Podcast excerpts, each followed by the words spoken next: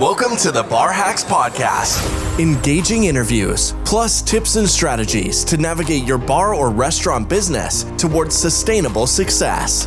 Now, here's your host, hospitality industry veteran, journalist, and editor, David Klemt. Hey, welcome back to the Bar Hacks Podcast. I hope you're well. I know it's been a couple weeks. I was out of the office, but I am back and I'm back with a fantastic guest. He is the director of mixology at the Fairmont Royal York in downtown Toronto, Ontario, Canada. This is the first bar I went to in December 2021 when Canada opened up the border restrictions. I went to the library bar with my business partner, Doug Radkey and on top of overseeing the library bar, James Grant also oversees Clockwork, the lobby bar at the Fairmont Royal York, as well as the program at Reign, which is the restaurant on site. So he is a busy person with a lot of beverage programs to look over in a very cool, very luxurious spot. James, how's it going? It's good, man. It's good. Yeah, it's a lot of be- uh, a lot of beverage programs. It kind of keeps me busy. Oh, I bet. And when I saw the uh, program for myself a couple years ago, yeah, just at the library bar, we've got a lot going on, and the line was out the door. So it was. It usually is. I can believe that. so I do want to talk about that property, obviously, but first, I wanted to learn how you got your start in hospitality. Ooh, um, my start in hospitality was like I took a serving job in university and really didn't like, um, and left the industry for almost a decade. But I got my start in bartending uh, when I was living in London about 10, 11 years ago now, and could not pay my rent, couldn't get a job in in the field that I was had been working in before, which was public relations. And so I just Googled bartender resume and made up a fake resume and sent it out and ended up starting behind the bar at a local tap room.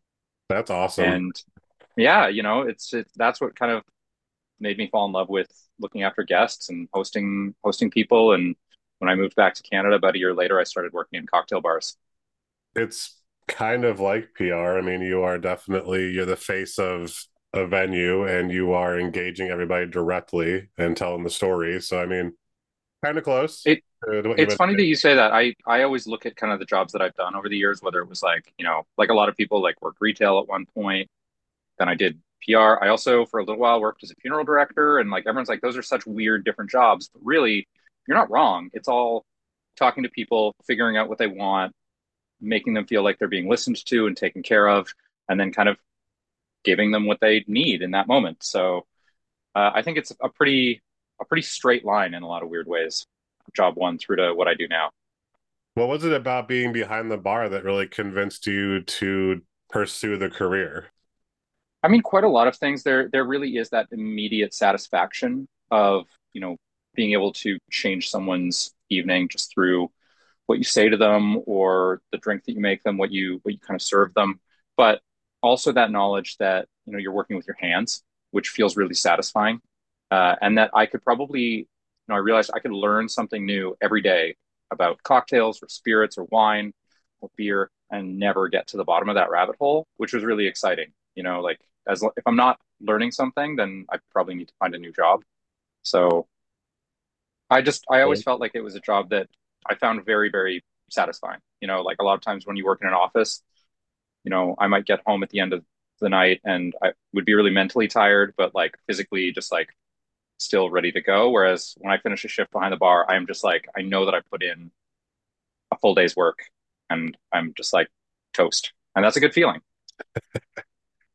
Honestly, it's, it's, uh, it's one of the things that I say to a lot of like bartenders that work with me now, because everyone gets into bartending for different reasons.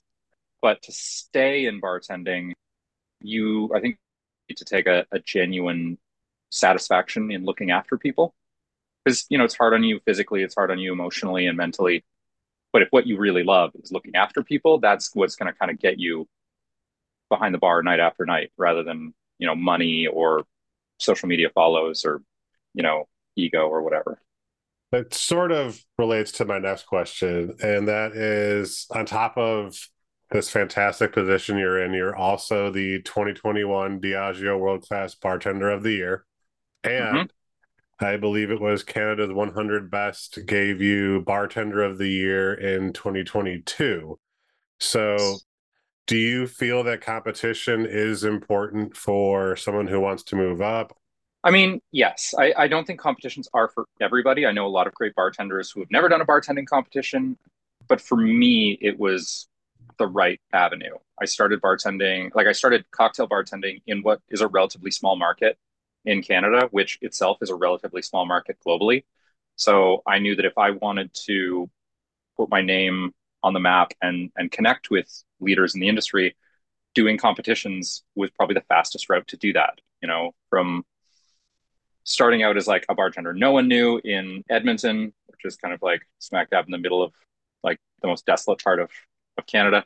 Um, immediately, all of a sudden, like if I started doing long competitions, everyone in my city kind of started to know who I was, and then everyone in the province started to know who I was. And then as I started going to national finals, I'm connecting to bartenders coast to coast, and I'm presenting to industry leaders in Canada. And then it, eventually getting to go to a global final, all of a sudden you're presenting to some of the top bartenders globally, and that ability to make those connections is so valuable to someone that's trying to you know build a profile in a an industry that is still really built on kind of like a verbal exchange of of information.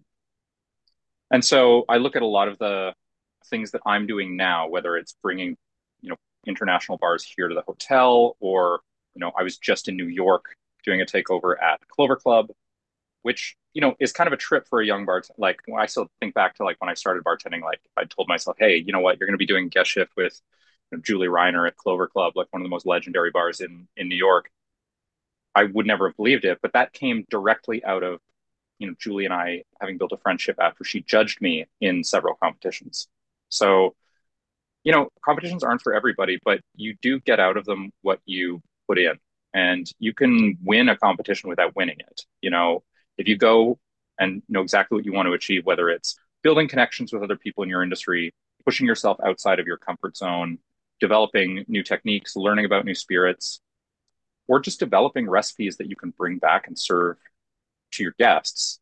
Like if you are going to a competition so you get better and are better at your job for the other 99% of the time you're bartending, which let's be honest is your job, then it's not a wasted effort. But there are tons of ways to sort of build those if you don't want to do competition. You know, there's there's conferences and and staging and just traveling to visit other bars. But for me, the fastest route to do it was competition.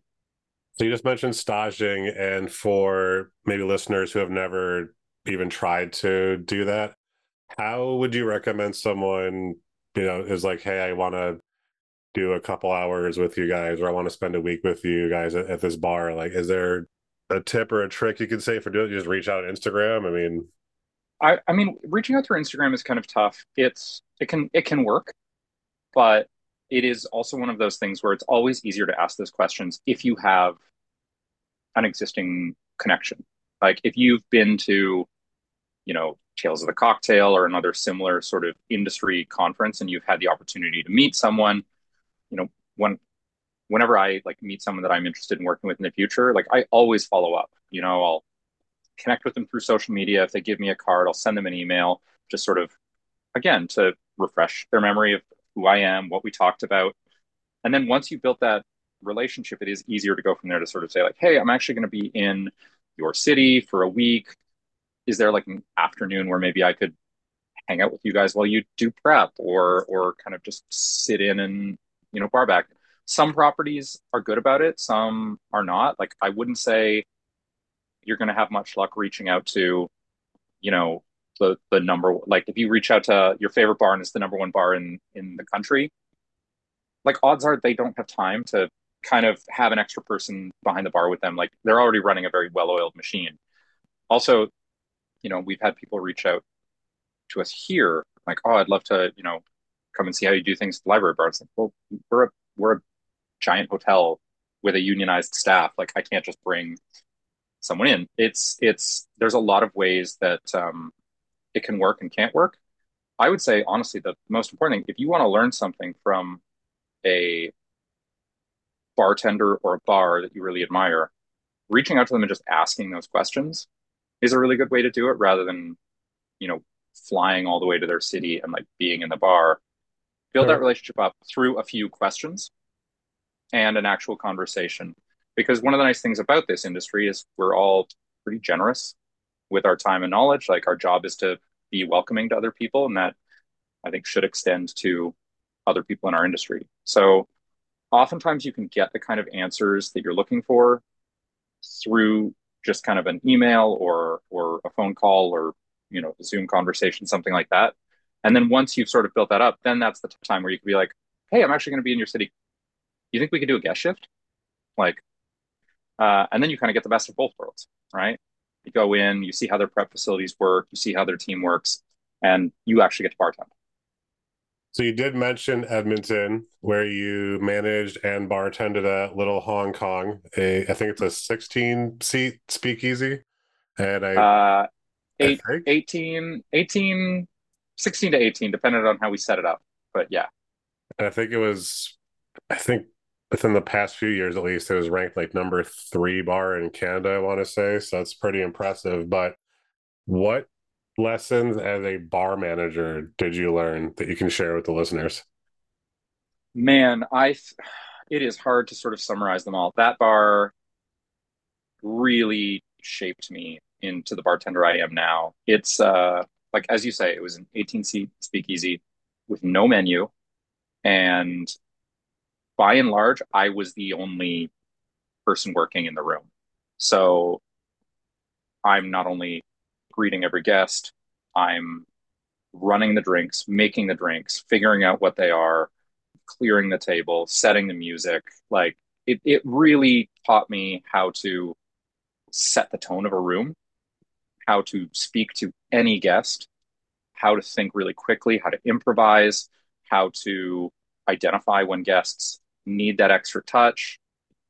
I really think that a room like that is very, very valuable for any bartender because in previous bars, you know, I might try to talk to a guest and, you know, you just don't have that natural rapport immediately. So, you know, you try a couple times and you tag in the other bartender that you're working with. It's like, hey, can you like chat to this guest? Like they're not really feeling me for whatever reason. But in that room, it's like well, everyone in the room kind of has to like me or at least be okay with me. And I need to be able to chat to all of them. So that taught me a lot about how to just engage with all kinds of guests, how to make drinks for all different tastes. It was a pretty special space. Before that, I never really thought too much about, you know, the way the lighting was set or the music that was playing in the room because I would be playing the music that I wanted to hear. But when you're in a room and you're seeing this like microcosm of a of a bar space, and you can tell that like the music that's playing is shaping everyone's energy in the room, and like you can kind of be like, okay, it's getting really it's getting really rowdy in here. Maybe I need to like dial the music back a bit. Or, you know, it's a Friday night and it's like, actually, let's go for it. So you like put on a, a more upbeat tune, and all of a sudden the energy level goes up even more. It's like, it is really fun to be able to control the whole space like that. And I know this is a speakeasy, and this is maybe a, a weird question, but they've been on my mind lately, speakeasies, partially because of social media there are no secret bars anymore. I feel like, or or the secret gets out so quickly, and now it's not really a speakeasy; it's a hot spot to say that I went to. But for sure, if somebody wants to open a successful speakeasy, what's like, what are one or two tips you would give? Like, it's you need to do this or need to consider this if you're going to make a speakeasy work. It's such a tough question to answer. I was I was also talking about speakeasies the other day with someone. Like being in New York, obviously, that's like there's so many oh, yeah. going to Milk and Honey, going to PDT. And yeah, obviously there's like the whole idea of like, oh, it should be like a, a hidden entrance. And it's it's tough because there there are these kinds of bars where it's almost predicated on this idea of exclusivity where you know part of the thrill of being in a speakeasy is that other people don't know about it or aren't there and as someone who's like really wants everyone to feel welcome in his in his bar. Right. it, it feels a little bit at odds with with what I think my job is, but I think that speakeasies tend to be very intimate spaces. They're meant to be places where you know historically people could go to to do something that wasn't allowed. You know, like that needed to be kind of hidden away. Uh, and I think that the best versions of speakeasies are these places that feel very intimate. They feel very transportative. Like typically they, they don't really have windows because, you know, historically the cops could see in and know that you were drinking. So I think speakeasies have this opportunity to really shape a very cohesive space where you can control every element of it and you can really shape the experience for the guests, which I think is what they have to offer that's so incredible against other bars. Like you you really can transport someone once they move through that secret door, you know, you you control everything they see and hear uh, and can create something very very special. So yeah, I don't know, it's I think that makes for a very special speakeasy. And there's a certain degree of intimacy between the bartender and the guest, I think, in the best versions of them. You know, like going to a bar like Hanky Panky in Mexico City is a really good example, or Handshake in Mexico City, yeah. where, you know, from the outside, it's a very nondescript door. But then once you go inside, it's like rowdy and it's fun and the bartenders are engaged with you and you feel like you are a part of something special. We have that one like that here where it's uh very unassuming. You have to know what to look for. I mean, you can find out it's on social media, but when you're in the bar, you don't think it's going to be as rowdy as it is, but it's it's it's awesome. It's a mezcal bar mainly, so you're going to be doing some interesting drinking in there. But it's you know it's a it's a party in there, and people on the other side of the door really don't seem to know, which cracks me up. But on the flip side, I went to one. I'm not going to say which one it was. This is years ago.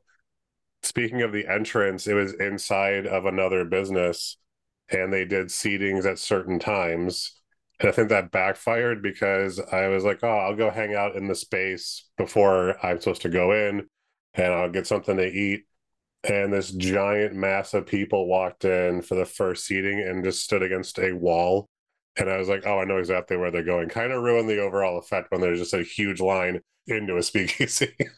yeah, especially when like I I love I do love when the entrance is inside another business, especially when that other business is also really popular for what it's doing. Like you know, PDT very famously is inside Crif Dogs in New York. But it, it is funny to look around the room in, in Dogs where you're like, is anyone here in here to eat a hot dog or is everyone in here to get into the speakeasy?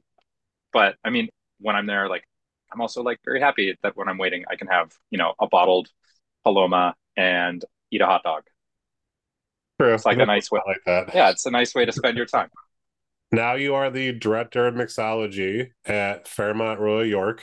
I did it right this time. And listeners, you don't know, but I kept saying Royal Oak for like a good five minutes. we, we got. but uh, how did that role come to you? It was suggested to me by a friend who runs World Class Canada, who runs that whole program. We were doing an event together, and he mentioned to me that my predecessor was actually moving on to a different Fairmont property. He's now assistant food and beverage director at the Fairmont in Seattle, doing a great job out there.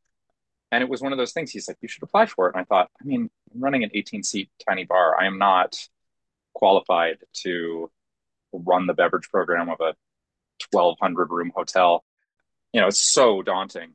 But I ended up, you know, throwing my my name into the ring, and you know, went back and forth for about a month with them, and it turned out that their goals really closely aligned with what my professional goals were. And here, here I am. I mean, you're working for a, very well-known property downtown Toronto. I mean, the F and B scene is great. It's definitely a place to see and be seen. I mean, when I went in there, I was very impressed. But when you are tasked with coming up with these programs, I mean, did you get to spend time in on the property or in the venues to get a feel for them before you did anything? I mean, did the vibe kind of steer your programming? Yes. So when I when I first came on board, you know, I definitely had ideas and I had certain preconceived notions of what I thought the outlets on the property were. But the first three or four months that I was actually on site, I didn't change anything you know, and and it was getting to the point that like some of the some of the staff were like, "Are we going to get a new menu?" Or but what what I was really trying to do was figure out the identity of each venue, like who are the clientele, what is working about this venue, where is there room for improvement, and getting to know the actual service than bar teams because if I just come in with a machete and like gone through the menu and just been like, no, dumb, stupid, get out of here, I wouldn't necessarily have the respect of the team and I wouldn't have buy in on any of the changes that I wanted to make. And, you know, I am no longer behind the bar here. So I'm not actually making drinks for guests. I rely on my bar team and my service team to sell and make the drinks. And if they don't believe in them, they're not going to. So those first three months, we're learning, you know, who goes to library bar and what kind of drinks do they enjoy, and and how can we sort of build a program that fits that space, and where can we push it in certain ways, and what kind of core things do we need to keep. Clockwork was, you know, what are they drinking there? What styles of drinks? And it, it was really figuring out also how do we make each cocktail program and each outlet feel distinct and in line with the food program there or the wine program. So, you know, library bar, we ended up deciding was kind of our classic cocktail bar. That's really where we have the, it's where we have the biggest menu. We have about 20 drinks and we really push the envelope of what we can do. So that's where we use most of our, you know, kind of wilder techniques and, and, and flavor profiles. And we try to have something for everybody but I mean, no bar is always going to have everything for everybody. Clockwork is more classic lobby lounge. It's kind of where we say like people tend to want to see and be seen. So they're more aperitif style cocktails, sparkling wine, white spirits, a little bit more approachable. And then Reign, being our kind of restaurant bar, it is the classic hotel bar that I always think of. Like it is a smaller menu. It's classics and modern classics done with a slight twist but you know there were certain drinks on that menu that you know we needed an old fashioned we needed like a whiskey highball we needed a margarita. Like we needed those styles of drinks because that's what people expect when they go there. So we still get to push things a little bit but yeah it was it was kind of coming to grips with just what the property is and what i could do hi there. Just a quick message before we get you back to this episode if you're looking to take your bar, restaurant, or hospitality business to the next level, I mean to profits of 12 to 15% or more, it's time to take action. Let's start creating your roadmap to success with our proprietary strategies, tools, resources that will inspire your team, activate your potential, and lead your hospitality brand to margins you never thought possible. Visit krghospitality.com right after this episode for more information. Now, back to the Bar Hacks podcast. Where do you find your inspiration for cocktails? I know this is a, a weird question to ask because I mean everyone creatives have their own, you know, we we all look at everything and it could inspire us, but I mean, are you going through your old cocktail books or does an idea just hit you like just pop into your head and you want to pursue it with the bar team? So it depends on the outlet in a lot of ways.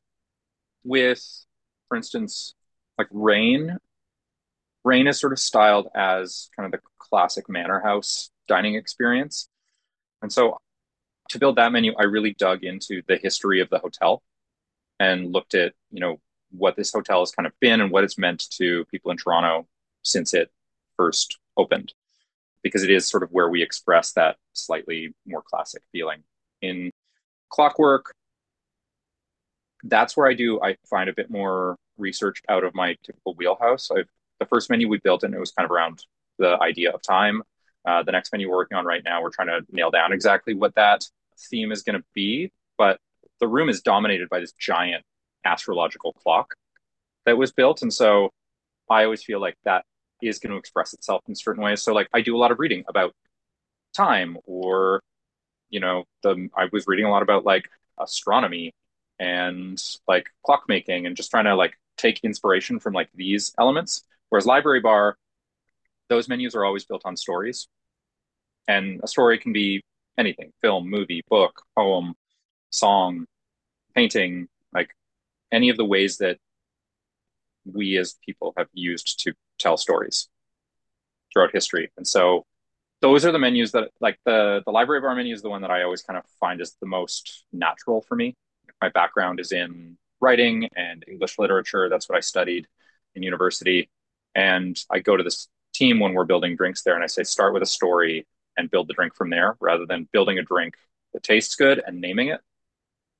And the reason for that is I think that when you start with a story, it inherently becomes more personal because you've chosen something that you have a, an interpretation of but it also informs you know the flavors the spirits you use the glassware the presentation everything kind of flows from you wanting to express that story and what is a library but you know a room full of stories. So yeah that's that's kind of i think for me sourcing that inspiration like i consume you know as many movies as i can. Like i read still a lot uh, which is harder and harder given given my schedule.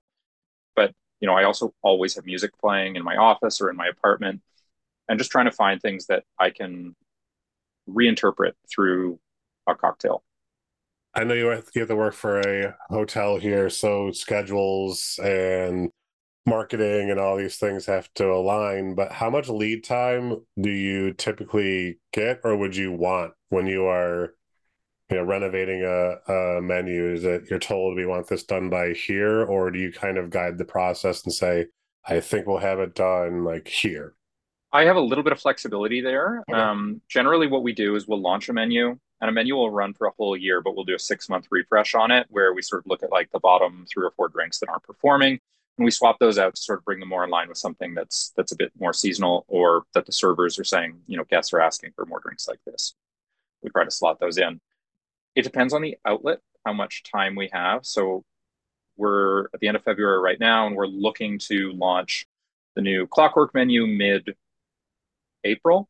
So we're starting right now. Like I've told the team, these are the kind of drinks I'm looking for. Start submitting ideas, uh, and we're going to be doing R and D sessions every week. That being said, the next library bar menu is launching in June, and I've already started the team on that. So library bar is probably like a four month build out. Clockwork is usually six weeks. Reign is usually about the same, like four to six weeks. How many bartenders but, do you have submitting drinks? Um, it depends. Again, it depends on the outlet. In library bar, the whole team submits.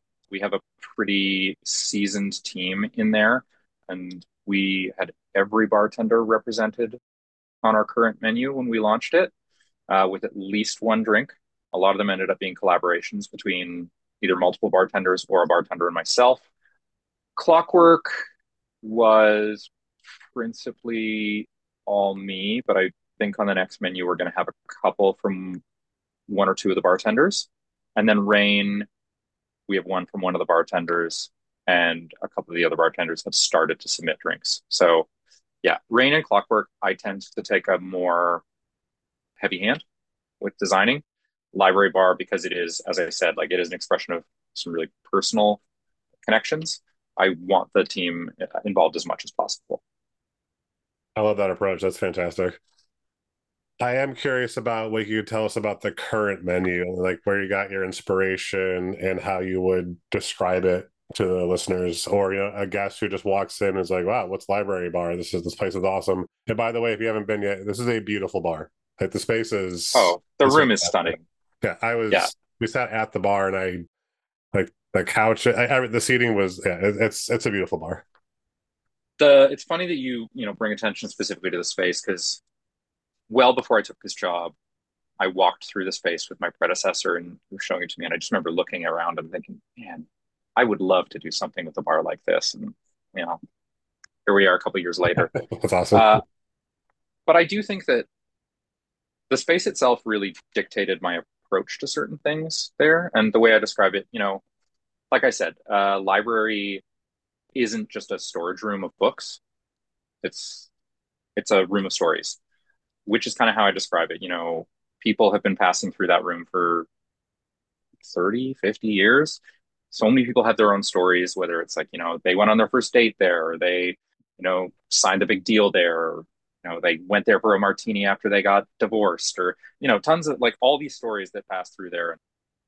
The room itself since we did the renovation on it, it has all of the things. If you're going down like a like a checklist and you were saying, "Well, what does a library bar have?" and it's, it's got books, it's got a got all these bookshelves, it's got bottles, it's got these big tufted leather couches, it's got a painting of a of an old white man above the mantelpiece. But I love that in that space, everything is done in a very modern, playful, unexpected way. Yeah, we have tufted leather couches, but they're electric blue and it's like two different couches that have been like sawn in half and stuck together. You know, we do have this painting of, of George Locke, who is the, the second head librarian of Toronto above our mantelpiece, but it was done by a South African artist in these like really vibrant teals and purples with, you know, wild brush strokes. We have our bookshelves, but the books and knickknacks on there are all like from all over the place. So it's arranged very, very playfully. And it's, you know, so many people come in and they say, Oh, you didn't change anything about this room when you renovated it. The room is so different. But all the things that people remember are there in the broad strokes. So when people come in, they're like, What is the menu? I'm like, Well, it's it is our attempt to create a similar style of cocktail, something that has roots in very classic drinks, but done in a very, very modern sense, very stylized, with a fair amount of juxtaposition a lot of times. We build our menu on genre. So rather than sort of having like spirit forward, like lighter sparkling cocktails, we divided our menu up into three different genres for the current iteration. It was folklore, poetry, and science fiction. So poetry was kind of where we did lighter, more elegant cocktails, slightly softer flavors. Folklores we used like more rustic spirits, more rustic elements, really big, wild, kind of rough around the edges flavor profiles. And then science fiction is where we started to implement a lot of our stranger flavor combinations or weirder techniques. So that's where you might have like a house distillate, or you know, we did an infusion that causes a cocktail to react with UV light to glow.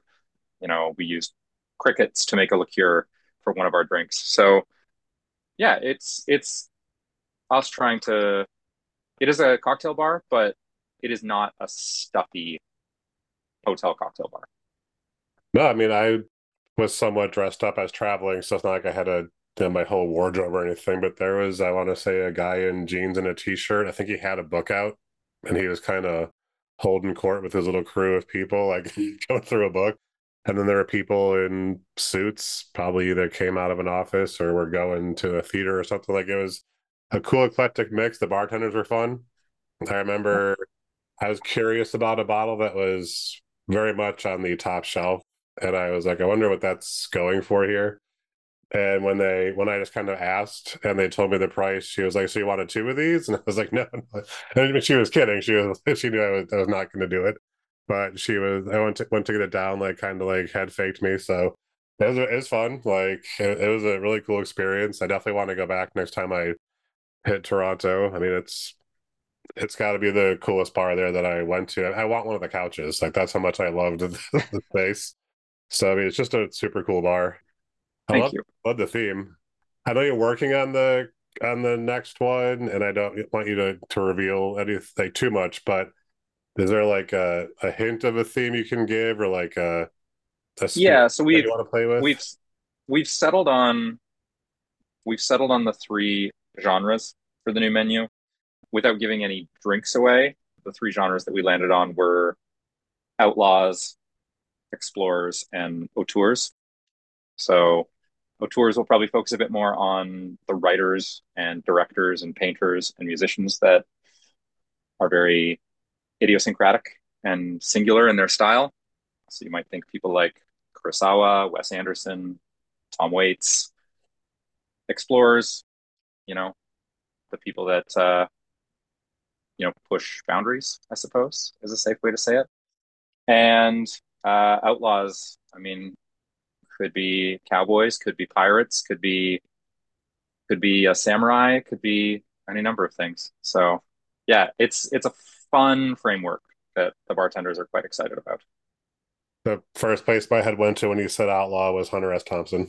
So sure that is that. Yeah. Like, hmm, interesting all right well i'm looking forward to seeing that what does it mean to you and the bar team that the library bar has been added to the world's 50 best discovery tool? Like enormous. That's like, that was a very exciting day at the hotel when we found out. I think for myself, having been a career competition bartender, you know, winning a competition is great. It, it is one of those things though that it's a recognition of one person's hard work on one day, which is not to take away from anyone who's won one of those things. And it is very, very meaningful and it changed my life to have won world class. But once I had done that, you know, I had to look at what am I going to do next. And my goal really was to win accolades and help a team win accolades for themselves. So 50 best discovery is the first step, but our goal is, you know, to become one of the the most recognized or widely acclaimed bars in Canada or North America or the world. It's tough. Not a lot of people come to Canada naturally. So it is one of those things though that getting that recognition, knowing that it came about through the boats of people that visited us and had a great experience meant a lot. And the team and I are so proud of it and kind of just lit a fire under us for what we can get recognized for next year.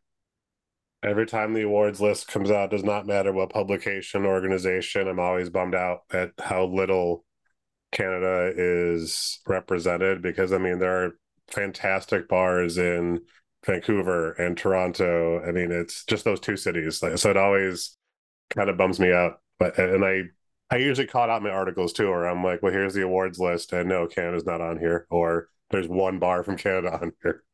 I mean, uh, up here, we know the score, man. Like it's uh, we're a very, very big country. People don't pass through us naturally. If you want to come to bars in Canada, you have to come here. So I would say that since the addition of North America's 50 Best, since Canada was given kind of a committee for the Spirited Awards judging, all that stuff has put us more on the national field.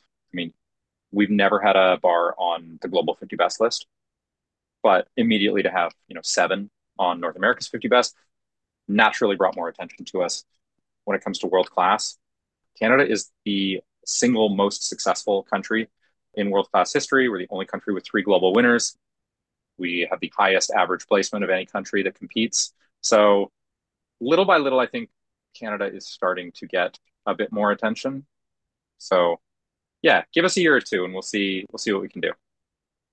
So I want to circle back on something you said about how you're not afraid to cut a couple drinks here and there when a new menu releases if it's not catching, you're noticing the numbers aren't where you want them to be. And you also mentioned that you want the feedback from your bartenders. Like these aren't what's selling. Our guests are asking for X.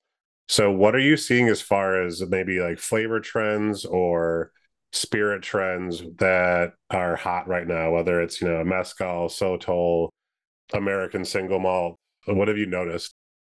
It's interesting because uh, I'm also in a part of Canada that does not, let's say, get the best spirit selection, or it's not the easiest to sort of access uh, new and interesting products. But that being said, like agave is on the rise as it is everywhere in North America, from you know mezcal to tequila to like you say raicilla sotol.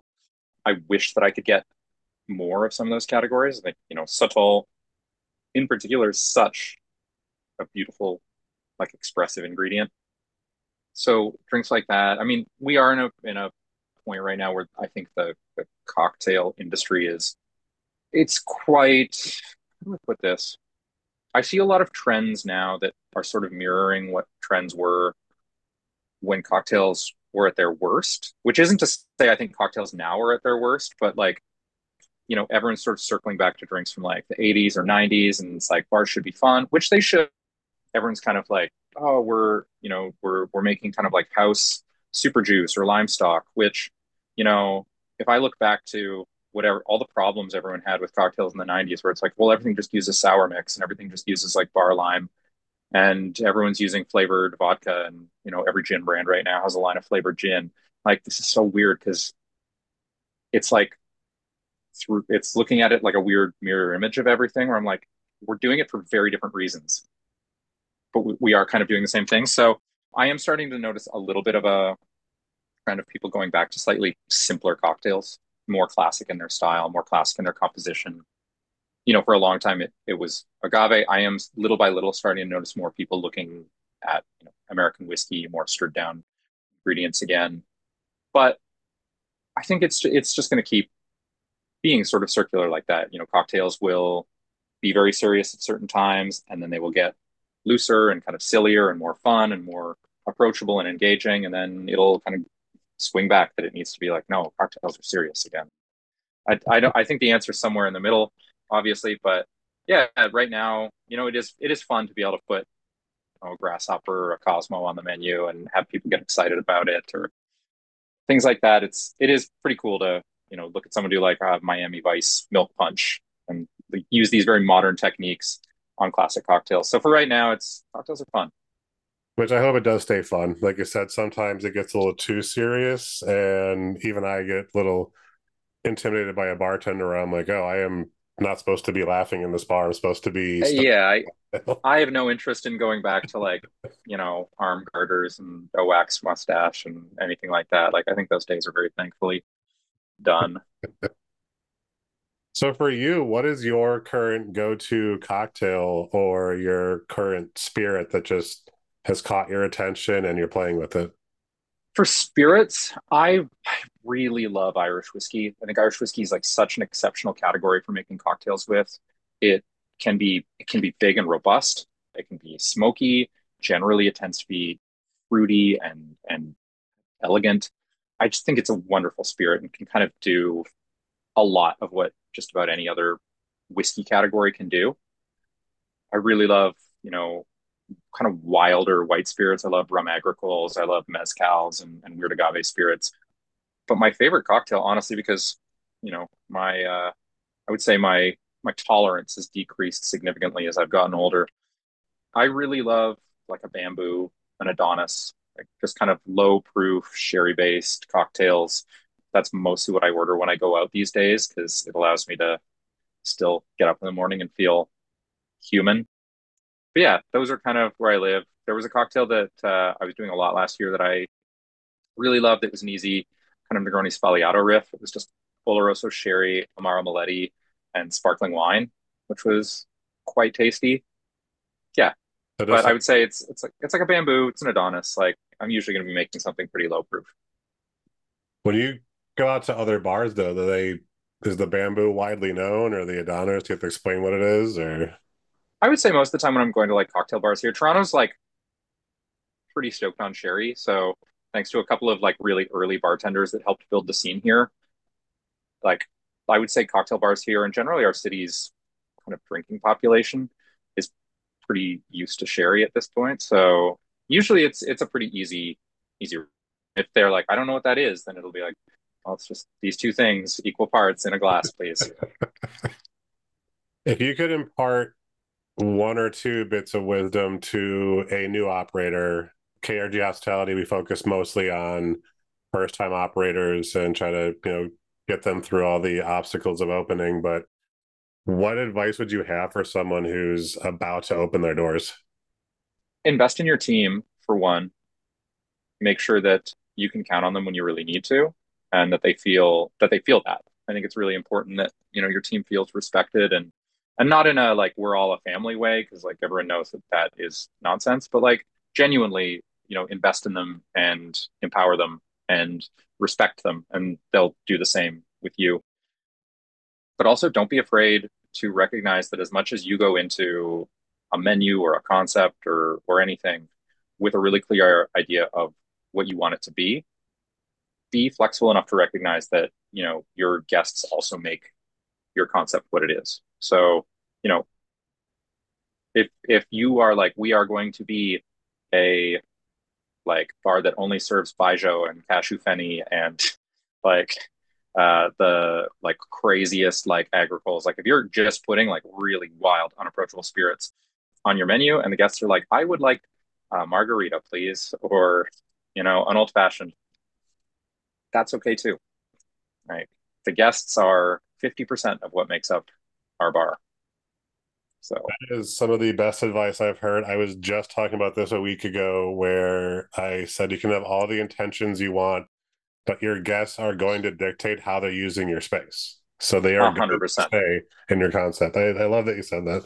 So that's yeah, that's it. I mean, think of, for me, the experience that your guests have, you know, that I it, it is the most important thing. It's the only reason that we do it. People could make drinks at home or or you know have you know beautiful cocktails at home, especially after the pandemic when everyone, you know, spent time learning about drinks and stuff. People don't go out to drink or eat. People go out to have experiences. So like build that into your consideration. How can people get a hold of you on social and follow all the the bars that you're that you're overseeing?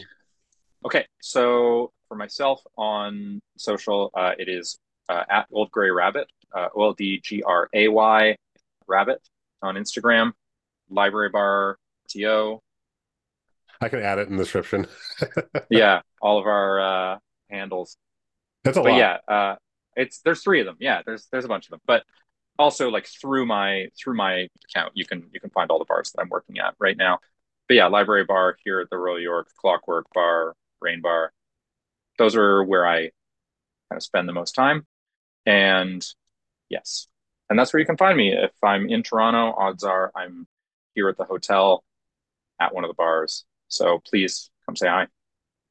Fantastic. James, thank you so much. And again, if you're listening to this, you need to make a plan to see this bar. I mean, all the all the venues, but it is a beautiful space. And I don't think anyone will feel like I steered them wrong by going to see the the library bar. And hey, start your night at the clockwork in the lobby and then go to library and fantastic. Yeah, start start a clockwork, have a glass of champagne, make it a make it a celebration, and then and then come visit us at library bar. Fantastic. Thank you so much for your time. I appreciate it. Hey, my pleasure. Have a good one. Thank you for listening to the Bar Hacks podcast, produced by KRG Hospitality and hosted by me, David Klemt. If you like what you're hearing, please rate, review, subscribe, and share. Follow us on Twitter at AskBarHacks and Instagram at BarHacks. Talk to you soon.